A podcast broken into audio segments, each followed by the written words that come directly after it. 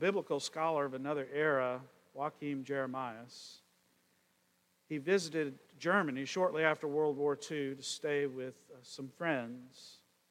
He met his friends and went into the backyard where a crude tent had been set up.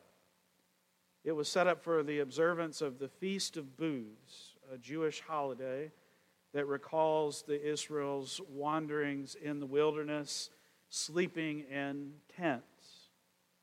Fastened on the entrance to the tent were two slips of paper, each with a brief message. On the left was written, on the entrance to the tent, to the left was written, from God, and on the right, to God. There, simply yet dramatically, said Jeremias, was the whole of life. From God, to God, and in between, a tent. Some of you have heard me share before that I used to love to take my children when they were younger uh, camping. We probably camped uh, in tents outside um, eight or nine times during their childhood. And each time we uh, did it, it was in the same tent that we'd had all those years, a little, uh, almost like a pop up two person tent. The salesperson told me that it was easy to set up easy to take down. And the first trip we took, some of you have been there, was to the Natchez uh, Trace State Park over in the western part of the state. And Caleb and I arrived with our tent uh, mid afternoon. We had a trunk full of little Debbie cakes and uh, Coke and potato chips and some fishing gear, and a few other odds and ends. And when we got to the campground, I told my son that we might as well take a few minutes to set the tent up. And then we could go hiking.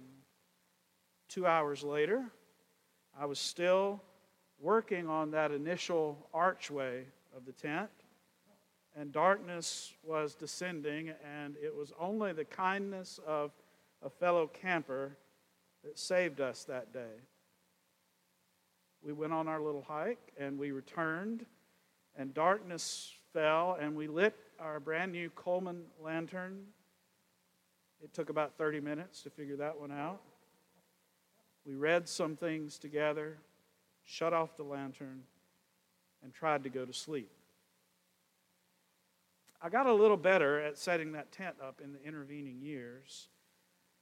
One year, though, my daughter and I forgot to blow up mattresses and slept in our sleeping bags on the hard ground. Sleep is not really the right word. We tossed and turned until about 3 o'clock in the morning when we both decided we'd had enough of this, got in the car, and came home.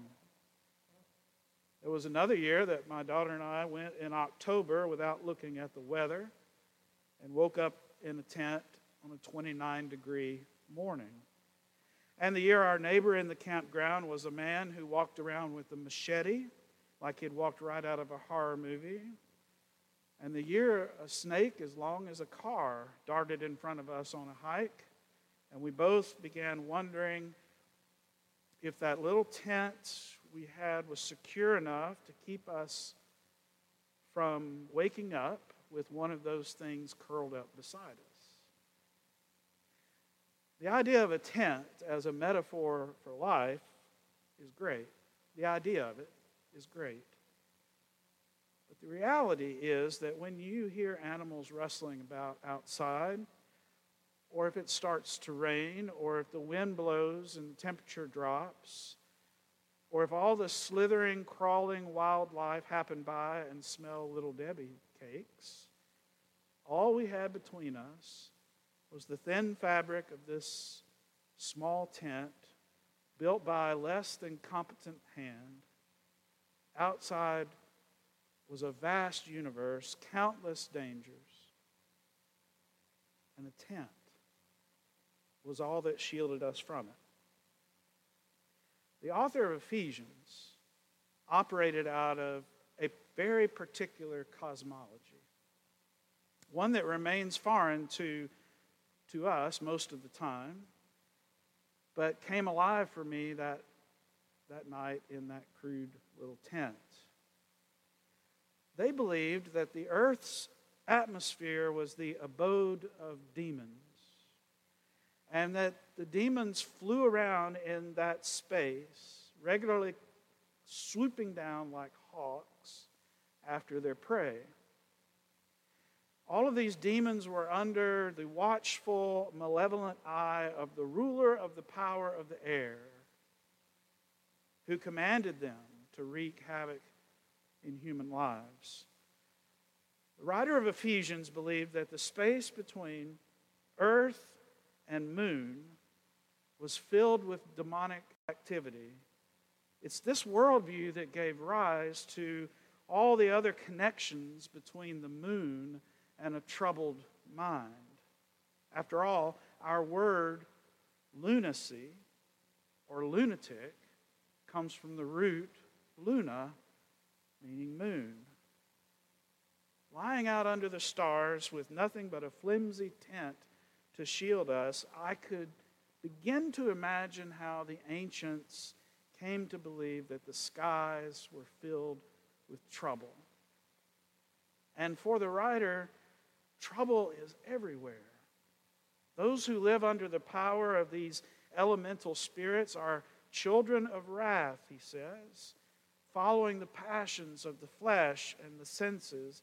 In other places, Paul calls these things principalities and powers. But no matter what name you put on them, they were for him those often unexplainable reasons why we are so captive to things like greed or lust or violence or any one of a host of other trespasses. You were dead, says Paul, through trespasses and sins in which you once lived, following the course of this world. But now, by grace you have been saved through faith, and this is not your own doing. We like to think that we can do the saving ourselves, you know, and that our tent is sufficient unto itself.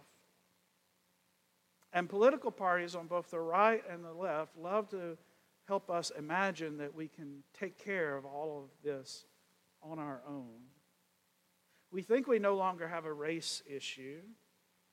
But then George Floyd is killed, and the nation and the world erupts, and names like Breonna Taylor become household names, and not for a good reason. We like to think we no longer have a gender issue, but sexual assaults against women continue to escalate, and a new phrase has entered our lexicon me too. We like to think we don't have a poverty problem, but it's far too easy to determine a person's wealth or a person's poverty or a person's health, for that matter, by looking in which zip code they were born. We like to think we've got it all together, managing our emotions and our relationships quite well without any help. And yet, there's a mental health crisis in this nation that has been exacerbated by the pandemic and the isolation it has fostered. It would be easy to go on, naming things like sexuality and politics and religious violence, but hopefully you get the point. These are the sorts of things that comprise what Paul calls the ruler of the power of the air, to whom we are in thrall, he says, and then he pauses. Well, we once were in thrall. That's the language of Ephesians. Once you were, but God. Once we were held captive to the ruler of the power of the air, but God. Once we were motivated by greed and power, but God. Once we were compelled to return evil for evil, but God. Once we had no hope, but God. Once we thought we were in our little tent and the only thing between us and certain destruction was our own success, our own work, our own ability to wrest whatever little security we could from our family, our home, our 401k, but God. The writer pronounces an obituary over all who pursue such things. Once you were dead, but God. And that's the very root of our tradition. The Reformed tradition, as well as the vast number of Christian traditions around the world. That one little phrase, but God. All of life is grace from the hand of a merciful God. Our lives are not our own. We have been bought with the price. God loves us with a great love before the foundation of time. God chose us and saved us by nothing but grace. That's the root of things. And then the writer proceeds to turn the cosmos upside down. He pronounces us dead and then says, We are raised with Christ into the heavenly places. We are lifted up past the atmosphere, past the lunar abode of the ruler of the air, seated, he says, with Christ.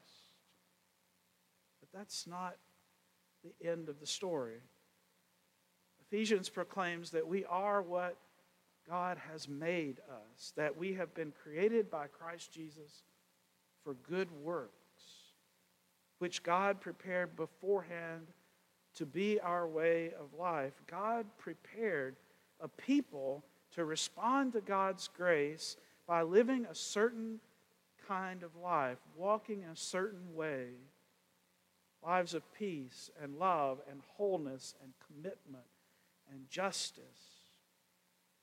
We are called to respond to this amazing, abundant grace in the living of lives that conform to grace, that are shaped like the grace we have received.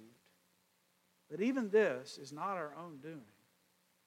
When we live this way, we are merely being who we were created to be. We are what He has made us. This, it seems to me, is the posture of the faithful Christian when faced with all that tries to distort the world and keep it from its grace filled destiny. We walk with humility. We know we did not salvation. Way in the world, a way that was established before the world was even created, a way we follow in Jesus Christ. After a long night of sleepless tossing and turning at every sound outside the little tent, I finally went to sleep for a moment. And the next thing I knew, I was awakened by my son looking down at me. He had unzipped the tent. The sun was shining down through the open flaps, silhouetting his face. Hey, Dad, I want to eat. Can we have cupcakes? And so we sat out in the sun, these two little dots in this vast universe with chocolate covered mouths, communing, silent prayers ascending. Thank you, thank you, thank you. From God to God, and in the years between, a tent. That's all. But with God, it is more than enough. Amen.